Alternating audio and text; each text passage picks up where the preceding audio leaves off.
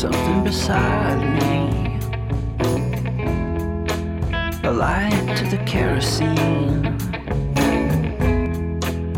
And the places aren't real anymore. And the faces don't say anything. In the silent light of the mind blown Devil's Chess Club. Devil's Chess Club.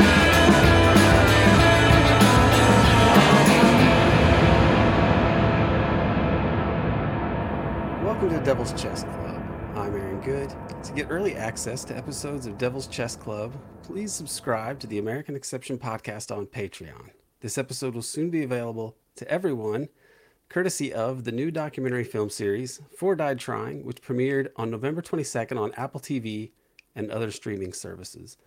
Four Died Trying explores the extraordinary lives and calamitous deaths of President John F. Kennedy, Malcolm X, the Reverend Dr. Martin Luther King Jr., and Robert F. Kennedy. The next chapter should be available around New Year's Day, I'm told. I hope you enjoy the show, and deepest thanks again to Four Died Trying.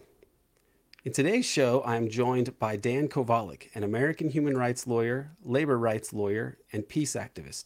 He has contributed articles to Counterpunch, The Huffington Post, and Telesur. He teaches international human rights at the University of Pittsburgh School of Law, or at least he did until he uh, retired recently, as I understand. Uh, and he has written a number of books, including No More War, Cancel This Book, The Progressive Case Against Cancel Culture, and the upcoming book, The Case for Palestine Why It Matters and Why You Should Care. The book will be out in early 2024, and I will put the pre order link in the show notes.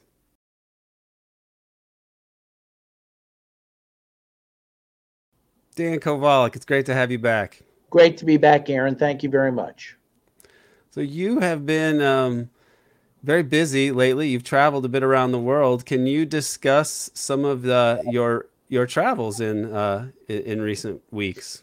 Yeah, well, I was just to the west. I went to the West Bank um, of Palestine a couple weeks ago, which was pretty incredible, actually, um, and made it to Bethlehem, which during this time of year is pretty amazing.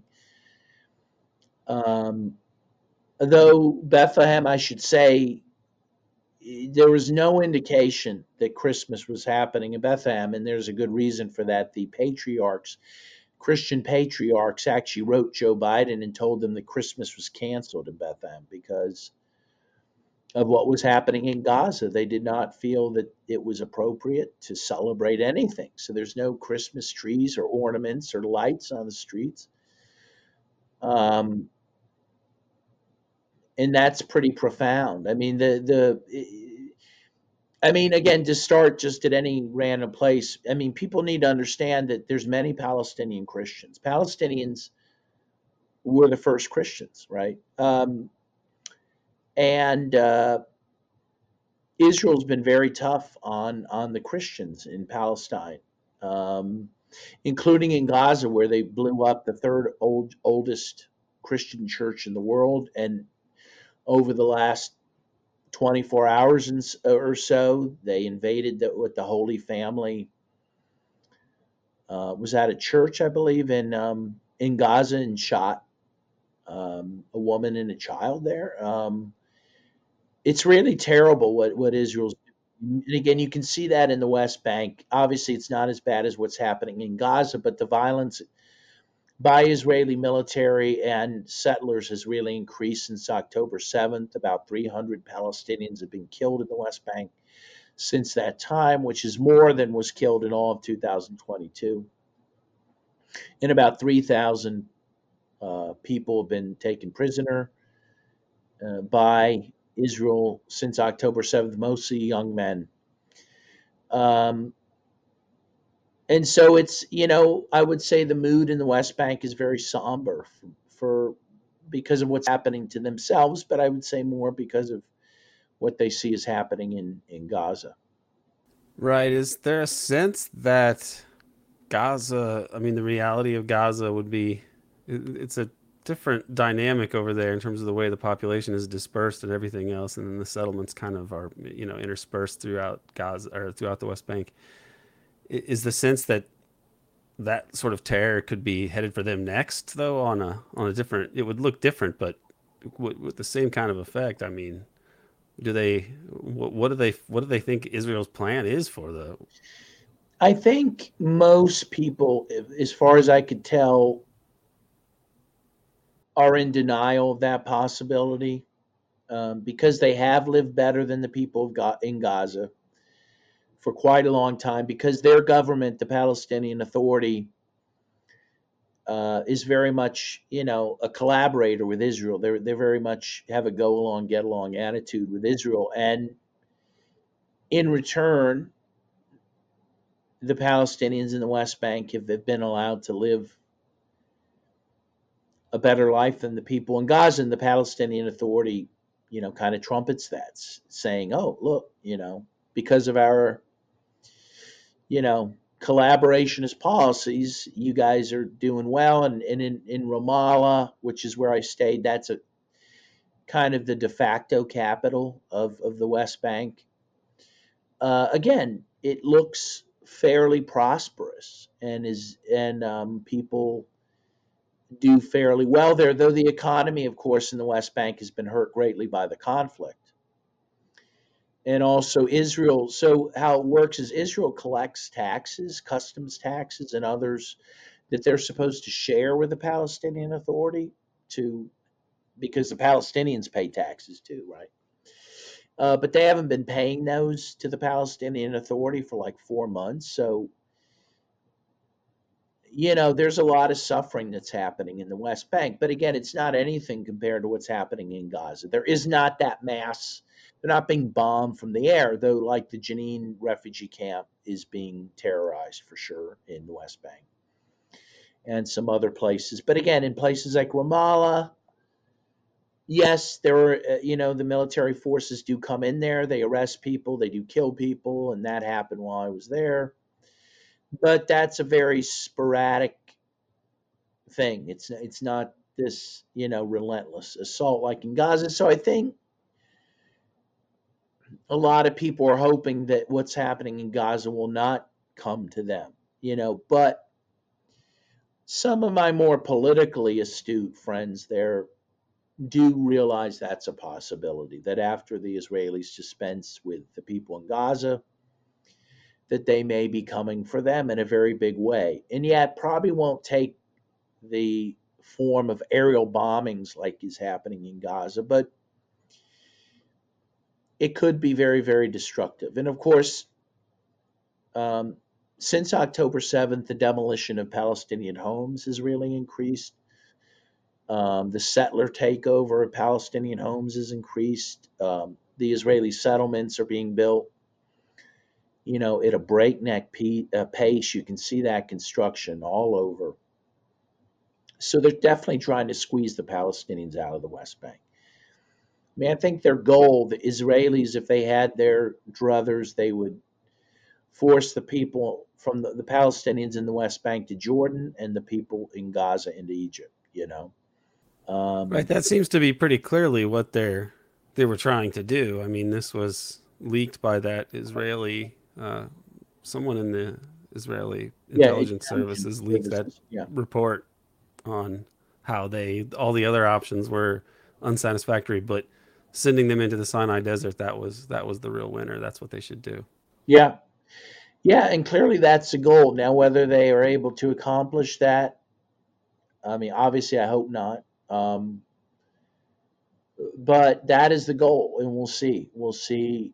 You know, I mean, if that happens, the Biden, you know, the Biden administration would forever be remembered by that. You know, um, if two million people are sent into the desert, living in tents, I mean, my God. Um, yeah, there's a there's an article in the at the Cradle today, and this is the graphic that they made for it. But the, the title is "Diverging Paths: The U.S.-Israel Divide Over Post-War Gaza," and it's reasonably.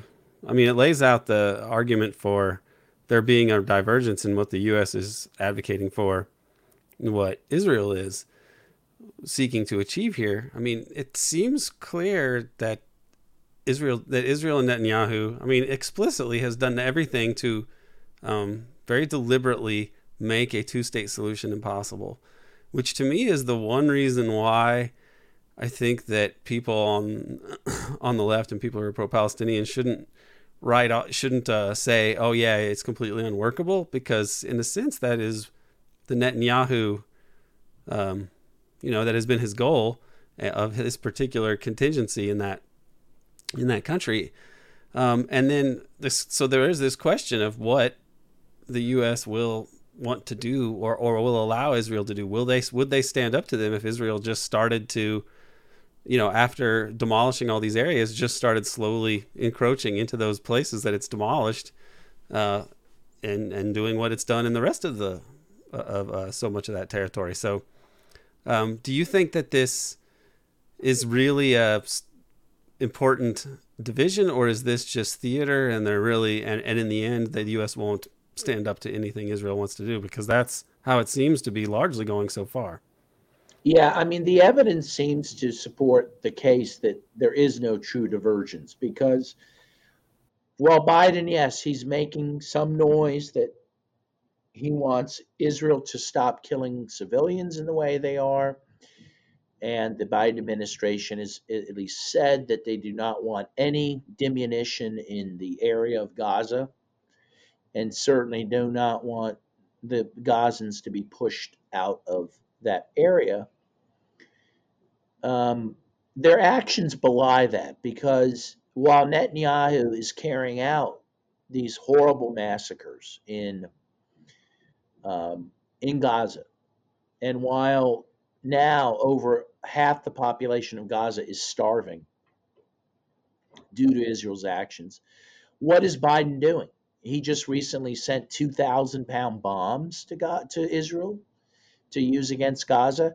He's been working behind the scenes of Congress to remove all human rights restrictions, all restrictions indeed, on Israel's ability to access reserve armaments and munitions, which no president has ever done.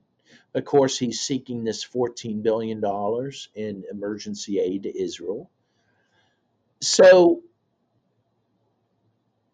I, I think he's not serious about what he's saying. I think what he is, those statements Biden is making about having a divergent path from, from uh, Netanyahu are not meant for Netanyahu to hear.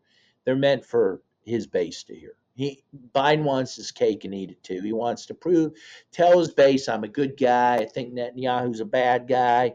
He and I are not on the same page. I just want you to know that. But meanwhile, I'm going to give him everything he wants to do his dirty deeds, right? Uh, we'll see how well that works for him. Sadly, the polls seem to suggest it's not working badly for him because his poll numbers seem to be uh, largely sustaining themselves. So, because who else? Where else is there? To, I mean, who is the pro-Israel? I mean, who is the pro-Palestinian, pro-peace uh, candidate? There is none. I mean, well, that's. I mean, that is what Biden is counting on. That that he's not Trump. I mean, that, and that that will win the day for him. And again, it worked for him in 2020 and I it could work for him again of course you know which is a shame.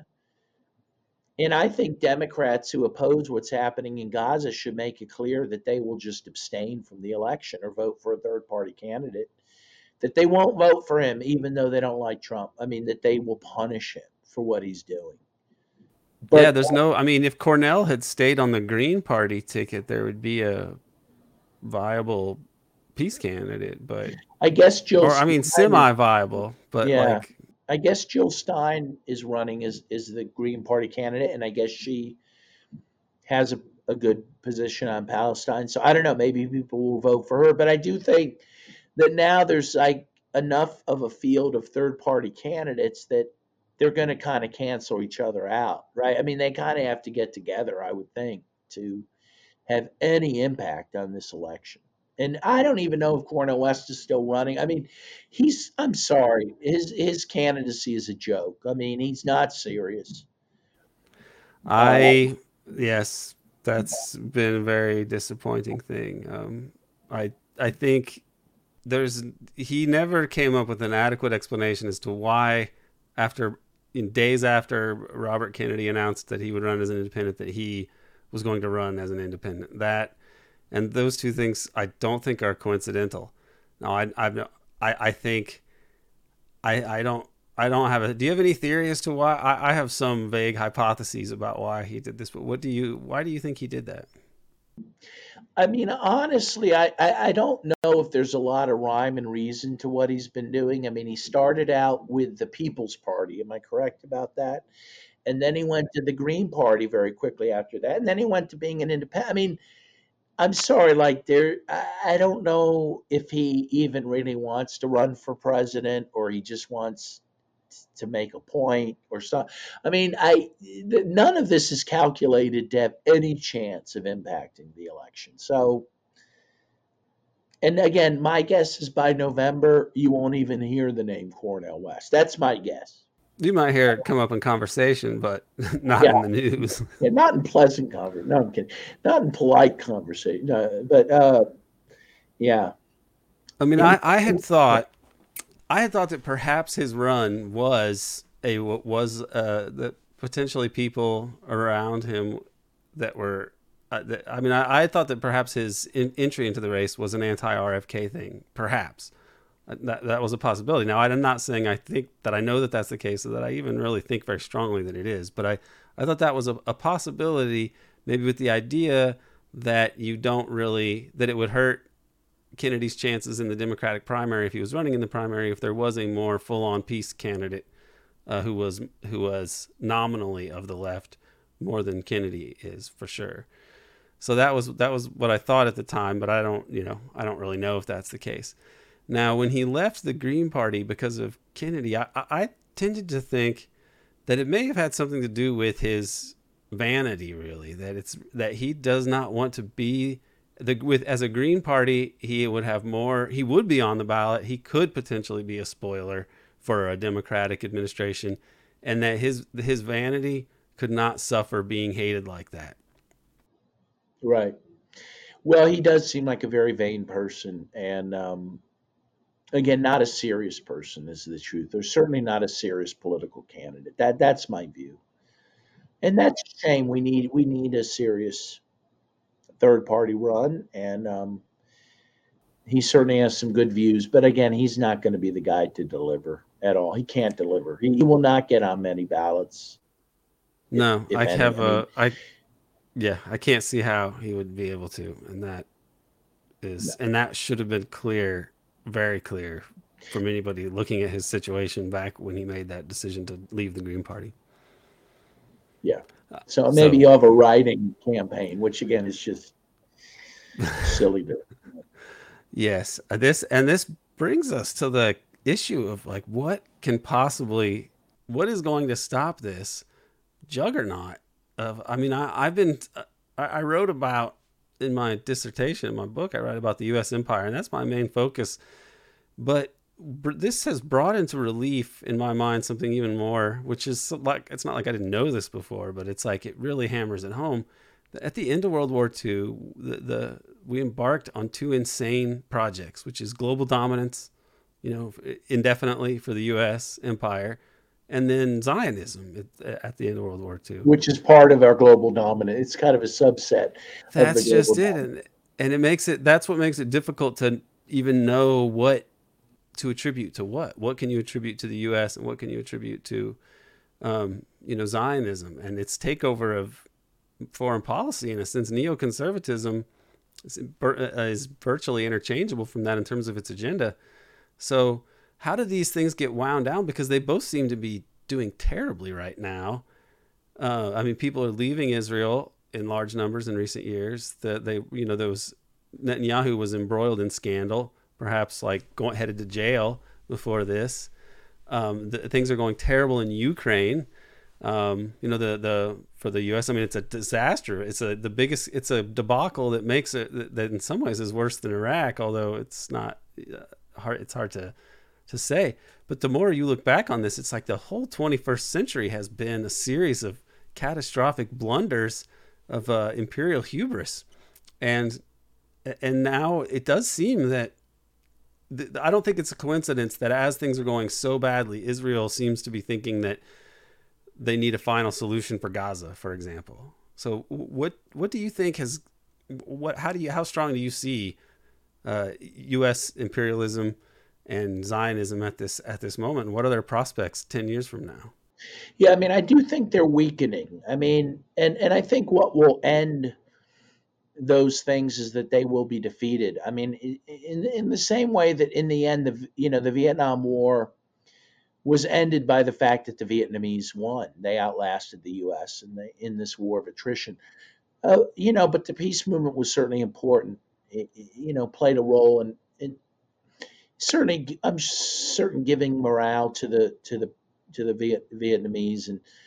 Um, but you know, uh, reality will assert itself and and the reality is that that it, Zionism is not sustainable, and Israel is not sustainable in the way it is because, as you say, about five, I, I think five hundred thousand Israelis left after October seventh, feeling that they weren't secure there. You know, um, and the U.S. empire goes from defeat to defeat. If you ever listen to Colonel Douglas Macgregor, you know, who was in Trump's you know National Security Council, he always jokes, you know, that you know we don't win any of these wars, you know, and he's like, we're training Ukraine to fight Russia. We can't beat Russia. We what do we have to train them? We don't win ourselves. Um, so I do think that the empire is going down. Sadly, they'll probably take a lot of people with them. Um, but how soft the landing is going to be depends on how the U.S. responds to these defeats and whether they accept defeat or they continue to try to fight their way out of this, which is just very dangerous. And you know, the the real one of the positive hopes is that you know there are unprecedented demonstrations in the U.S. against the war in Palestine, which is a beautiful thing. I, I'm surprised by it. Everyone I know is surprised by it. The Palestinians are surprised by it. A number of people told me how happily surprised they were to see all these demonstrations, you know. So the peace movement seems to be revived or is getting revived from this. Meanwhile, the war machine is is is overstretched in a big way. As you say, you know, they tried to um, have this confrontation with with Russia through Ukraine, which was a big that was a big task, and and that is failing. And now they want to uh, support Israel in this genocidal war in Gaza. And and honestly, while the genocide is going fairly well for Israel, the war against the militants is not. They're not winning militarily against the the, the militants. I mean, the militants are handing it to Israel. And Hezbollah is handing it to them. And Yemen is now shutting down the Red Sea. I mean, Israel's got some trouble here. Um, they have very big trouble, I think. And so I do see hope for change. And again, a lot of it is going to be because of people resisting um, all of this. Right. And I was th- thinking about what the post you know, post October 7, you know, siege would what what it's going to look like, what it's going to look like when this is done. And if Israel even if Israel succeeds in somehow getting the Palestinians to the people of Gaza to into Egypt, which seems to be their goal, I don't think that they are, that it would be rational for them to want to just kill everyone there without letting them leave because that would seem to be even bad optics, even more than they would want to tolerate. But who knows? I, I wouldn't have thought that they would do this uh, uh, the way that they have. Um, but what I mean, the international, if they, you look at this long term, it, it seems that the international community is not going to be very friendly to Israel as as the U.S. power diminishes, and nothing seems to be reversing that big overall tectonic shift, such that Israel is now making it that America is its only protector and only real defender anymore. Although, you know, how much was that always the case? But it didn't seem like it was always the case as long as the U.S. had the ability to tell so many other countries what to do. But as is the U, as the U.S. position diminishes, what would these other countries want to have to do with Israel? I mean, it seems like their populations would want to make them the ultimate pariah state. And if the U.S. power continues its decline, which there's no reason to think it won't, it seems that Israel would be very isolated. So it seems to me that Israel's interest would really be to to soberly look at all the current trends and think we really should go for a two-state solution. It's actually the best deal we could hope for uh, long term. But I mean, what what do you what do you see happening to the? How do you think the international community will respond to to Israel's to Israel after the fact? If they annex that territory and just start and they get rid of the Palestinians, I mean, what would the rest of the community, the international community do? I do think they will be looked at as a pariah state. And I do think you could see an oil embargo against them. You could see real economic measures against them by a number of states that would really be impactful. And again, they've already lost billions of dollars up till now since October 7th. They're going to lose billions more. And uh, if countries stop trading with them, which I think could happen, they're going to be in great trouble. The other, of course, thing that they've lost for the first time in 75 years is their claim to moral righteousness. I mean, a, lot of people saw through that, but certainly I think most people in the West bought that, right? Israel, you know, um, frankly, has been very manipulative in, in playing off, uh, you know, what happened in the Holocaust to kind of drape themselves in the mantle of goodness. And that mantle's gone. I mean, people now are seeing what they're doing in Gaza. They can't go back to that. And that's true even amongst young, especially young Jews in the West. I mean, Israel's always had a demographic problem. Right? They've always been struggling to maintain um, even parity with the Palestinians in terms of numbers in in what you know Israel Palestine, whatever you want to call it. Um, now they're going to be desperate. They they're not going to have people flocking to live in Israel anymore. And they're not the people that are going to flock there are not going to be the people you would want to be building no, a normal country with. People. And that's been true for a while. That's why Israel's gone really far to the right. There's no progressives moving to Israel anymore. Um, no, I think that they're they're they really the truth is while they they look like they're winning again because they're just racking up a huge body count, they're losing. I mean, they're losing badly. And I, here's the problem, though Netanyahu, and you touched on this. He's such a horrible leader. Why? Because a lot of what he's doing is not to save Israel. He's really he's ready to burn Israel to the ground to protect himself from going to jail. All right, a lot of what he's doing is to stave off being, you know, tried on corruption charges and going to jail. And he thinks if he can keep this war going, he's going to do that. Um, can you think of a, a worse reason for, you know, for you know engaging in massacres than that? But that's true. He's a very self-interested guy.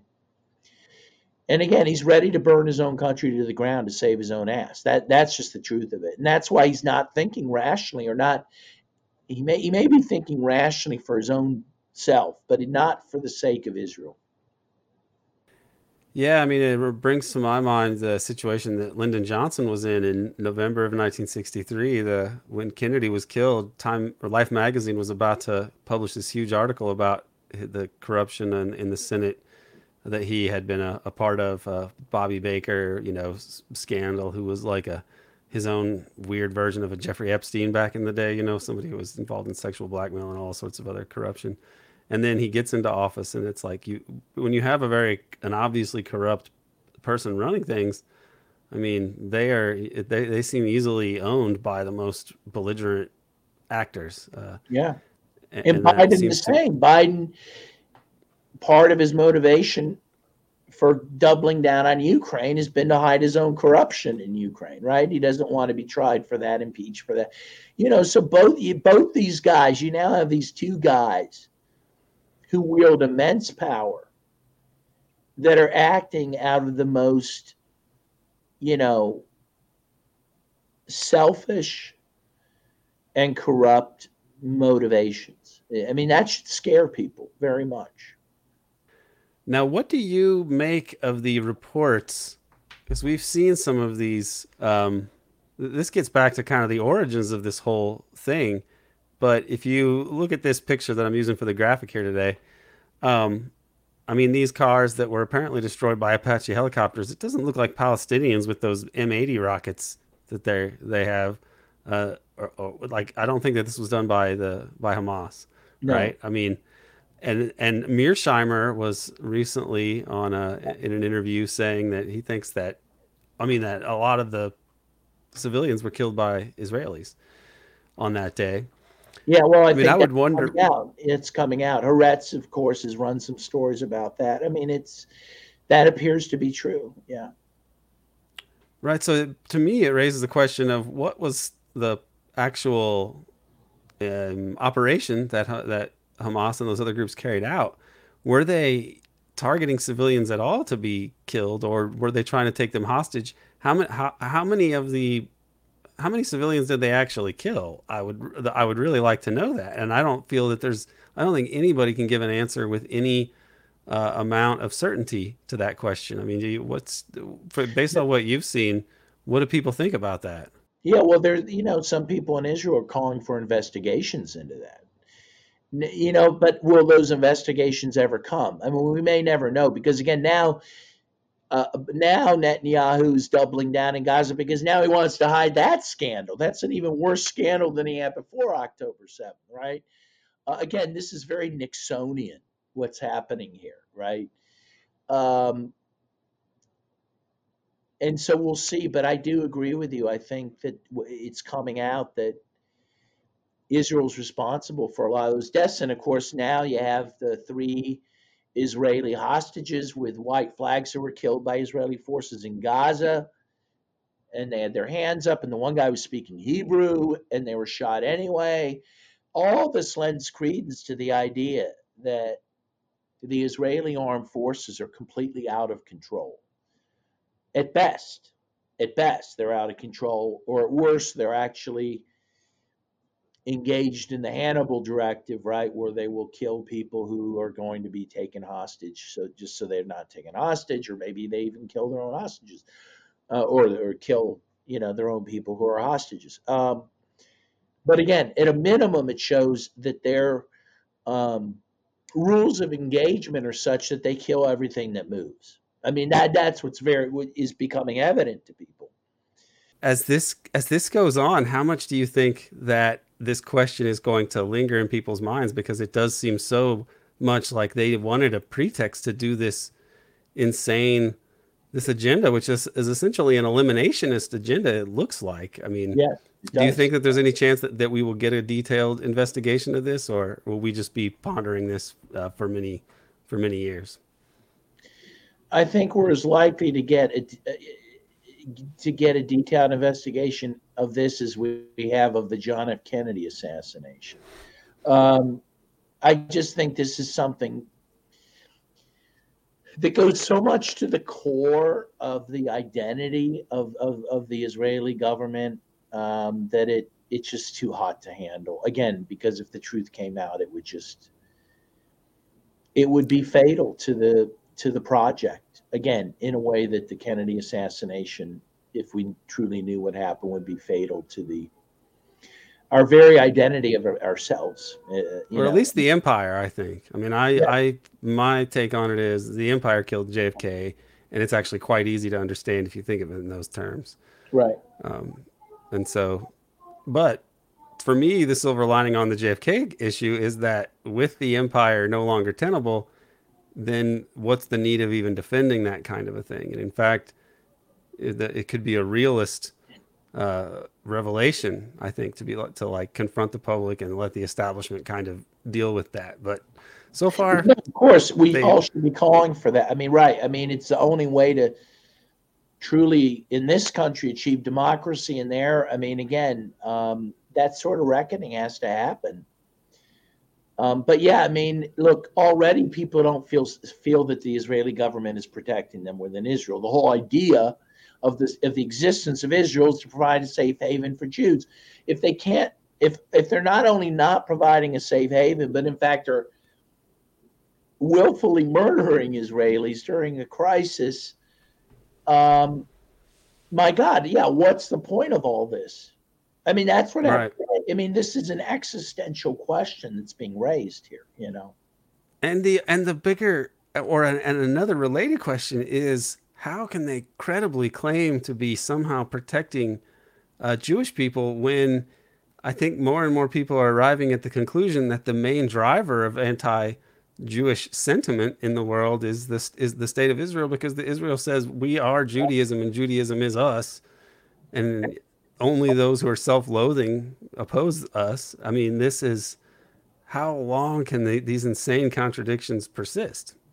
Yeah, I mean, certainly we can see insane contradictions last for a long time, but ultimately they do collapse. Ultimately, um, the flat earthers lose ultimately. You know again reality asserts itself. You cannot you cannot fool fool reality forever. And i do think that day's coming where people are going to say oh now i get it. Now i get the fact that zionism is not the same as judaism and in fact is in direct contradiction to it um, in the same way that you know neocon values even though put forth, you know, sometimes in the name of Christianity or anti Christian. I mean, those things will collapse under the weight of their own untruthfulness and their own hypocrisy.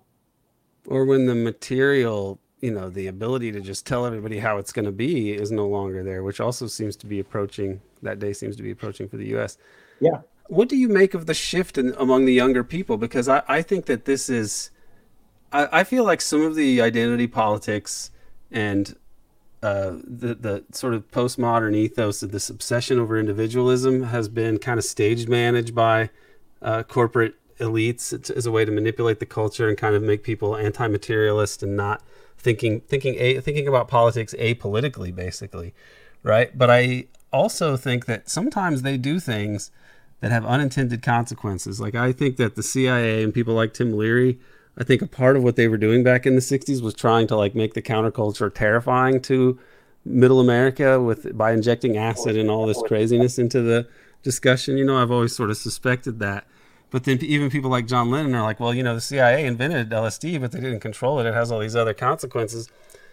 I mean, it, it, to me, it seems that part of making people so obsessed with like the suffering of individuals who are, are, are oppressed, you know, that that is kind of the zeitgeist of, of of activism in the in the U.S. to some degree, that this has made them look at what's happening in Palestine. And I mean, if people get worked up about you know TikTok videos of some person complaining about you know ableism or something, which may or may not be more serious in this or that case, but if people are that sensitive about things, it seems that like seeing what's happening in in Palestine is horrifying to these people who wouldn't have necessarily even figured out what the real history and situation was over there. Like they, it seems to have, they seem to have really run into something that maybe they weren't quite expecting. Or, or what do you think about the way that the, the attitudes are shifting among the younger people?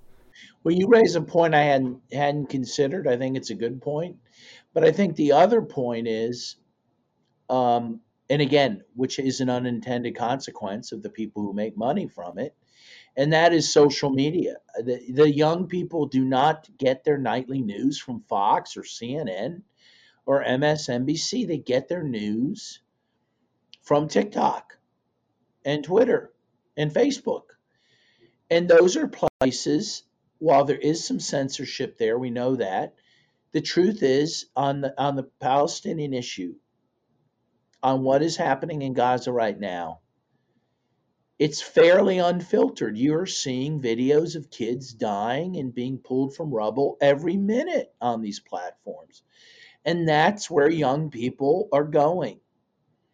And that is why the narrative is broken down. They they're they you know, before social media, you only got your news from the nightly news and from the newspapers. And so obviously there were you had Chomsky, had others who tried to go outside that and all, but most people that's where they got their news. So it was very easy to manufacture consent. I do think they're struggling now to manufacture consent over this because they can't control all, you know, all these images getting out to people, especially young people. I think social media is the best friend the Palestinians has, have ever had, and that's been true for a while that they've been, you know, one guy with a cell phone in the middle of Gaza is better than a whole crew from CNN. They can show you what's really happening, and that is what's destroying the narrative. Right. It does. It, that does seem to be happening because I see more viscerally horrifying things coming out of there. I mean, infuriating things that. Absolutely every day it's something worse. Every every day it's just, and again, this stuff has happened. That happened in Vietnam. This sort of thing that we're seeing it happen in Iraq and Libya, but we didn't see it because it wasn't being covered, you know. And now it's being covered, but it's being covered by again individuals with a cell phone. Not to also to detract from what very brave journalists are doing there, but not from the, our networks, mostly from networks like Al Jazeera and that sort of thing. But that stuff is people are seeing also on on social media. Now, one unhappy thing that uh, we have to address is um, our our man Robert F. Kennedy Jr., who is uh, his main platform. If you go to his uh, campaign website, is you know he's talking about peace and fighting you know corporate corruption and interests that have special interests that have diverted uh, uh, and undermined American democracy. Uh, but he is staunchly pro-Israel, and this seems to be totally incongruent with the, everything else that he's calling for. Um, what do you make of uh, his position on, on Israel, and is this going to damage his campaign? It's not that the other candidates are better; we know that they're not, but how do you see this impacting his campaign? Because it seems to have uh, really damper, hampered, or it's really put a damper on the support from more the, the most activist parts of the anti-imperialism in the United States. Like, so it's how does this shake out for him? I think it hurts him.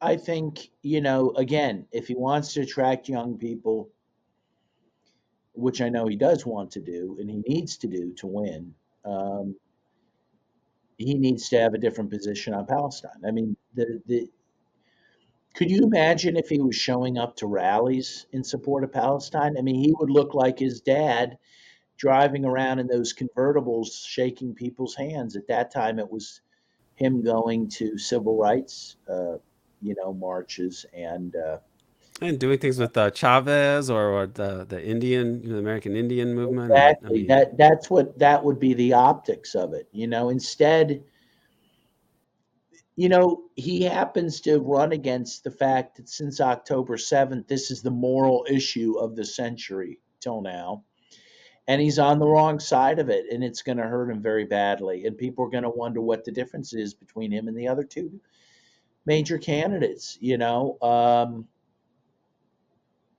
he needed and needs to be vocal and vocal in a way that goes against the two parties. Um, and he could be a hero.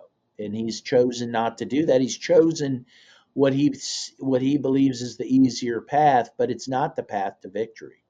Right. It just seems that he all that he would really need to do is adopt the standard U.S. position, which is a two-state solution and no wanton, brazen, large-scale slaughter and expropriation, yeah. even that would be, even though people would say, well, he's not going to do anything once in office, at least he would be saying something that would be calling for something different. I mean, people don't seem to grasp that what Biden is doing is a departure from U.S. policy because – we can see that the Israelis never attempted anything this brazen after you know after 1948, even the with the possible exception of the Six Day War, which is again another case where you had a corrupt president in charge who seemed to be at the at the mercy of whether people would prosecute him for this or that. I mean, so that's I think noteworthy, but uh, I, I it, it, it, this is a switch from what the U.S. policy has conventionally been towards Israel. If he would just return to that and call for a ceasefire because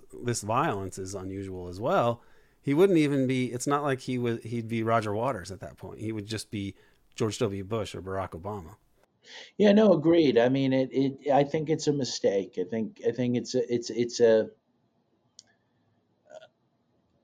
A colossal mistake, from a moral point of view, but also a political point of view. I think it will hurt him. Um, it's not too late, I suppose, for him to change course, but I don't see him doing it. Frankly, I mean, uh, I think he's doubling down now on that position, and and again, I think it will hurt him. I, I I don't. I think it's short sighted on his part, and, and and which is a shame because he tends to actually be pretty, uh, you know, intelligent guy and a guy who actually has long range views and sees the big picture. And that somehow, somehow the big pictures escaped him in this instance. Right, because these other issues that he is much better than the others on are, in a bigger sense, uh, more consequential than Israel Palestine, although it wouldn't seem that way if you're looking at the horrors in Palestine. It's sobering if you think of the what the U.S. empire does year in and year out. I, I, wrote about this in my book, but there's uh, it's something like nine million structural violence deaths a year from uh, from the from the system of capitalism that the U.S. oversees. It could, with a fraction of a, a tax on billionaires or part of the Pentagon's budget, you could basically end those every year. So we preside over a Holocaust year in, year out um, that is many times greater than like the whole population of Palestine. I mean, so this is a bigger issue of the the U, the the whole world is really suffered the whole global south especially under US hegemony and so he's he's calling for winding that down this is a huge change and he's basically calling for a negotiating uh, how to solve problems with China and Russia. This is a, a template. What he's calling for in general would be the template to solve this particular crisis. And it fits perfectly with what he's saying. So why doesn't he just do it? All these problems are so solvable, or at least many of them are. There doesn't need to be any fighting with Russia. The Ukraine war didn't need to happen. There doesn't need to be a war in Taiwan uh, or over Taiwan. And there doesn't need to be a war in the Holy Land. I mean, these are things that are e- very easily solvable if there's just the will to do it at the right in the right places. And yet he is not, you know, picking up the mantle of peace in this way.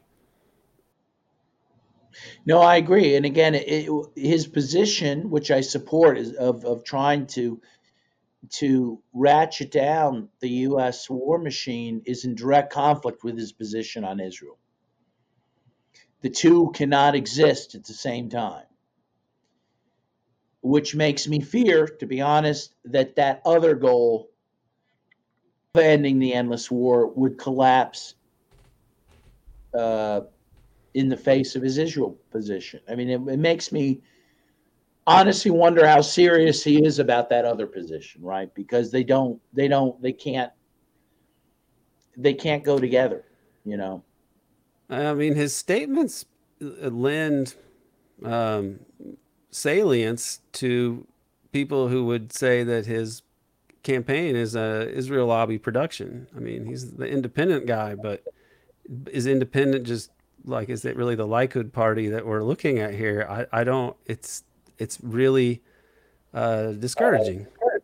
Yeah, it is. It's very discouraging, Aaron, because I did have some hope in him as a peace candidate. You know, um, but I think it shows you one the power of the Israeli lobby, which is probably has power over him to some extent, but also the power of the military industrial complex. I mean, I think by the time you get to November of an election year, the last people standing who are running have been vetted for those things. I mean, it's, you know, those who questioned those, you know, sacred cows of of U.S. empire have fallen by November, you know, and uh, or have changed their views to be more in line with the military-industrial complex. Yeah, I mean, what I guess the one the bit of hope there is that potentially the situation in Israel may change dramatically to where it's possible it's possible lines of action are reduced. You know, I mean, it may have less options available to it, and the U.S. empire's collapse is going to be more apparent, uh, and you, the collapse of U.S. hegemony is going to be more apparent, and that perhaps at that point pressure will, uh, you know, be applied to to him or people around him that you know could re- allow for some modification of this because I do believe that actually what he is calling for his policies are in the interests of even the class that domin the oligarchy that dominates U.S. politics. I think that they are headed for a reckoning uh, if they do not change course. But what frightens me is that they seem to have lost the ability to to function as good realists anymore. Like when they what they did with Russia and Ukraine is not just a colossal defeat for the U.S. Uh, and, and the U.S. empire, but it shows that there's not that there's a, a, vacuum at the top, like that there is no there's a mindlessness at the top that is horrifying and is not able to even assess or game out the consequences of its actions. So this this to me is very disturbing. Yeah, well, it's true. I mean, let's face it, we have a mindless president. We have a president who is not fully functional cognitively. Um, that uh, someone like that is even the head of state. I mean, is reflective of where, where our, our political system is. I mean, I'm sorry if, if the choice is going to end up being Trump versus Biden. What does that say about American politics? The, about really the just emptiness and corruption of our system. Um, it says very it's bad. It's amazing. It's it's never been this bad. No, Even under Bush, there under George W. Bush, the so the liberal media as it was back then and the Democrats, there were at least signs of life. Right. Uh, I have not seen anything like that uh, currently about this. I mean, in the same way. It's, no, the liberal the, the liberal intellectual class is utterly disgraced itself over Ukraine, and now it's disgracing itself over Palestine. I mean, there just is no critical faculties left. And you know, and the people who were, you know, you look at Chris Hedges who did write for the New York Times. He's now working or for Al Jazeera. Seymour Hersh, a Pulitzer Prize winning journalist, is now writing on Substack. I mean, you don't have those type of journalists in the mainstream media anymore. You have talking heads, you know. They're just as empty as Joe Biden's brain, you know. I mean, truthfully, I mean, it's pathetic. It is pathetic. Yeah, and they get these guys in there. I mean, I, I want to talk about this because we this was in the news uh, about a month ago, maybe you're running with uh, John Fetterman, and now he's basically come out and said like I'm not a progressive. I never was. I'm a I'm a caveman or whatever. I'm a reactionary. Right. I'm a Bob Casey I'm, Democrat. You know, Bob Casey being the emptiest suit in the world. Yeah. Right. So, um, have you? Has there been any fallout from this? Have you been banished from the the Senate building for all time? Uh, just well, because I don't know. him somewhere in Pennsylvania. Tried. Yeah, I haven't tried to go to the Senate building since then. No, there so far I don't know that there's been any fallout. Um, I certainly have no regrets about my encounter. I feel I came out the better in that encounter. Um, and I believe that people need to make these politicians. I, I, don't think they should be allowed to be comfortable while they're supporting a genocide. You know, I'm sorry, like wherever they're at, people should be bothering them and asking them why are you doing this you know so um and what happened to me didn't surprise me in the least um you know again it shows the fragility of these politicians i mean all he had to do is say to me i hear you're saying i'll think about it he gave me some food for thought, and then walk away, right? Instead, he had me thrown out before saying a word to me. And it's like, what what does it say about his ability to def, even defend his own position? Or, you know, it's just really, and it shows such contempt for his own electorate. I mean, I told him I had voted for him, and he didn't care. He doesn't even care about his own voters. Um, it's it's stunning. It's stunning, and you see this replay all the time with people who who confront their elected officials. You know, they don't represent us. That's it's just they don't. You know. Yeah, you know, I was talking to Larry Wilkerson last week, uh, and he said something to me, which is like I, I think at some points I may have like the the thought might have popped into my head, but I didn't really think too much of it. But now, in retrospect, it actually seems like it may be more important. He said that he thought that the reason Bush lost in 92 was that he went against Israel. That like the fact that he was telling Israel that like if they didn't work towards a two-state solution, you know, U.S. aid might be called into question, might be reexamined. Um, which is you know brings to mind JFK's letter to Ben Gurion uh, that made Ben Gurion resign right over the nuclear issue. And I'm not saying Israel killed JFK because I don't think that, but I mean it just is. But it shows that um, you know that these things are aligned with other forces in in the empire, and um, it's plausible to me that I mean because you think about George H. W. Bush, he basically he could say he won the Cold War, which we know there's a lot to unpack there, which uh, we don't need to do, and he won quote unquote the the, the Gulf War. Again, a lot to unpack, but by American standards, he should have sailed the reelection. I mean, incumbents have a big advantage in the U.S. So I mean, and then I what I mentioned to to Larry also was that I had I had more clearly felt that like what happened with Monica Lewinsky and the way that that was taking place around the time of the Iraq Liberation Act that, that Bill Clinton signed, you know, that the Israel lobby may have been, and then what we know about Epstein and so on, and that the way that the Israel the Israelis have handled some of the sexual blackmail operations, the CIA seems to have outsourced things like that to them. Um, you know, it makes you wonder about Lewinsky and all of that.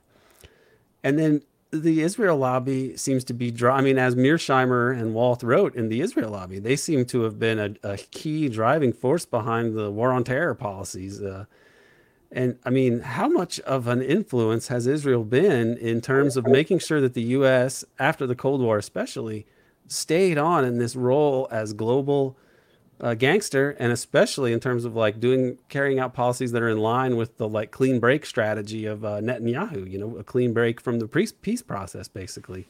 I mean, is is Israel a more malign force in domestic politics than even people like Mearsheimer might uh, suggest? Well, it could be. I mean, they certainly have an incredible impact over over politicians because of all the money they can use to fund campaigns um, and and the way they can really destroy people's reputations, right, by calling them anti-Semites and, and that sort of thing.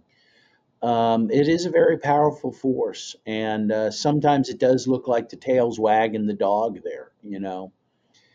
Um, so yeah, it's a very troubling, troubling state of affairs. Another reason why Israel needs to be reined in greatly.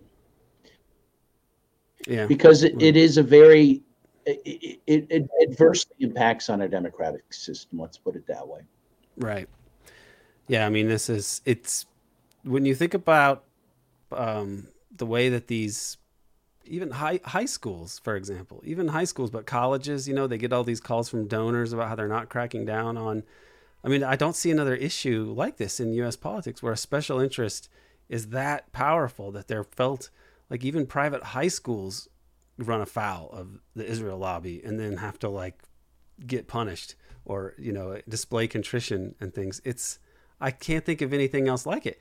And then the idea is like if you're talking it, it somehow is justified because this group is so oppressed that we must be constantly vigilant about any insults to them or threats to them but how do you square this oppression with the ability to exert so much power in the, mo- in the most powerful country in the world? It, it doesn't stand up to any scrutiny. No, it, t- it doesn't. I mean, it's exactly what you're saying. I mean, it's all, I'm sorry, you know, Zionism in the state of Israel are based on lies. I mean, you know, that's just a fact. You know, the idea that they were, you know, that they entered a land without a people the fact there were people there they displaced violently you know um, that they're the most moral army in the world, when in fact they appear to be the, the least moral army. I mean, it's just one myth built upon another myth. Um, but you know, those myths are now falling apart. I do think, and that's their biggest, I think, thing that they're losing in this war in Gaza is that they just cannot maintain those myths anymore. And without them, I do think they lose their power. I mean, they won't be able to call people up and get people fired because people are going to realize, oh, I guess there are legitimate criticisms of, of Israel, you know, that don't make you an anti-Semite. Um, so I no, I think I think the truth is coming out now for the first time in a big way. Um, so I, I think things are changing. I think we will see change in our lifetime on this. Yeah. Do you think a two-state solution is at all viable? I mean, do you think it could be done? It was to my mind, it's the only thing that can actually save. I don't think they can. I don't think the Israelis can live with the one-state solution. They'd go but they they've done everything to stop a two-state solution from being imposed. Do you think it's possible that there could be a two-state solution? Basically, you just have to evict. You'd have to just look at that pre-67 map and kick everyone out of the West Bank. That seems to be the, the all the settlements. I mean, they'd have to literally be evicted, most likely. Right? Yeah, I mean, yeah, I mean, either solution is going to be a painful one. I mean, yeah, we have to start with that premise. At this point, again, the two state solution because of what Israel's done with the settlements, what it's done with Gaza, and what it's doing with Gaza are really making a two state solution uh, unlikely, if not impossible. On purpose. I, I, on purpose. On, on, purpose. Given that, and given I, I, tend to opt, I tend to agree with the Palestinians, like Edward Said, who wrote in 1999. He actually wrote an op ed you can find in the New York Times. Uh, I think it's called The One State Solution. He advocated even back then, he said that the two state solution had been destroyed by Israel and that really the only path forward was a one state, multi ethnic, multiracial, multi religious state, one person, one vote. And yet, that's going to be hard to move in that direction. But look, South Africa had apartheid and, it, and, and its move towards a pluralistic state. It's not perfect, it still has many problems. The United States certainly has moved towards that ideal from a situation in which, you know, uh, Africans were chattel slaves. Uh, and then he had Jim Crow. You know, we've certainly made huge improvements, and all of that's been difficult to do. But I think that's the ideal, and it's the ideal that that that people should try to move towards. And I think there are a lot of uh, certainly Jews in the world who would support that, and maybe even move to Israel on that basis. Whether or not there's a lot of people who live there currently who would want that. But man, that seems like it would be a good trade for them to have your more humanitarian uh, Jewish Israelis rather than the people that go over there now and seem to relish the idea of kicking Palestinians out of their homes and taking them. I mean, it's exactly no. They they've now encouraged the worst people to move there. Um, no, I think the only thing to save Israel is a one-state solution. You know, again, I, how we get from the here from where we are now to that, I don't know, but I don't think a two-state solution would be any easier. And look, and look, that's already been agreed to years ago, and look at how that's worked out not so well. So, the main barrier um, for either one, though, is the is the U.S. can't um, act as a total impediment to sorting it out. I think the U. If it weren't for the U.S., they would have they could have sorted this out at the Security Council. Perhaps I mean you have Britain too. If it weren't for the undemocratic structure of the UN, let's just say there could be a two state solution arrived at pretty easily. It's just yeah. the white supremacy, you know, global white thug buddy, um, cons- you know, the, the, way that the UN Security Council is constituted uh, gives ri- a ridiculous and unfair amount of power to Britain, France, and the and the U.S., which is impossible to justify on any sort of moral grounds. Yeah, I mean, why not India, which has a huge, you know, the, with the second biggest, maybe now the second, first or second biggest population on Earth. Um, yeah, no, I mean we have to yeah, obviously change uh, the Security Council. Um, but yeah, Where- I mean, yeah. So where can that, so can you tell us what you're working on now and where people can follow your follow your work? Yeah, first of all, thank you, Aaron, for having me on. I always enjoy our conversations. You can find me on Twitter at Daniel M. Kovalik. And I, I am an author. I have a number of books I've written. I'm now working on a new book, The Case for Palestine, which uh, will be out in March, but you can pre order now on Amazon, and that would be very helpful um, to, to the book if you did that. So the, that those are the b- good places you can find me. You can find all my books on Amazon or at my publisher, Skyhorse Publishing. Well, we will put a link to the pre-order page for the book, and I want to thank you so much for uh, talking with us again because uh, I think that you have a lot of insight into these issues, and you're always out there plugging away, uh, fighting U.S. imperialism and, and writing about it. So I, I I salute you for that, and thank you for uh, being here today. Thank you, Aaron. It was a pleasure.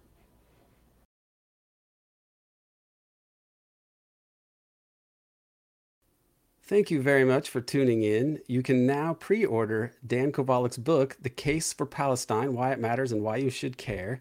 The link is in the show notes.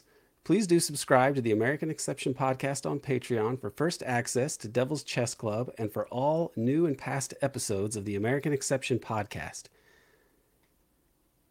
And please check out FourDiedTrying.com. These four American leaders were taken off the board back in the 1960s, and I believe that if they had not been, we in the US and the rest of the world would not be in such a bad position today. The silver lining here is that it's becoming clearer and clearer that the empire is long term in a hopeless position. It would seem that we are getting closer to the day when the empire simply cannot effectively kill off all the people it would need to kill off in order to keep the imperial gravy train on track. The American power elite and their allied oligarchs are in the process of losing their empire. With each passing week, their prospects worsen on the devil's chessboard.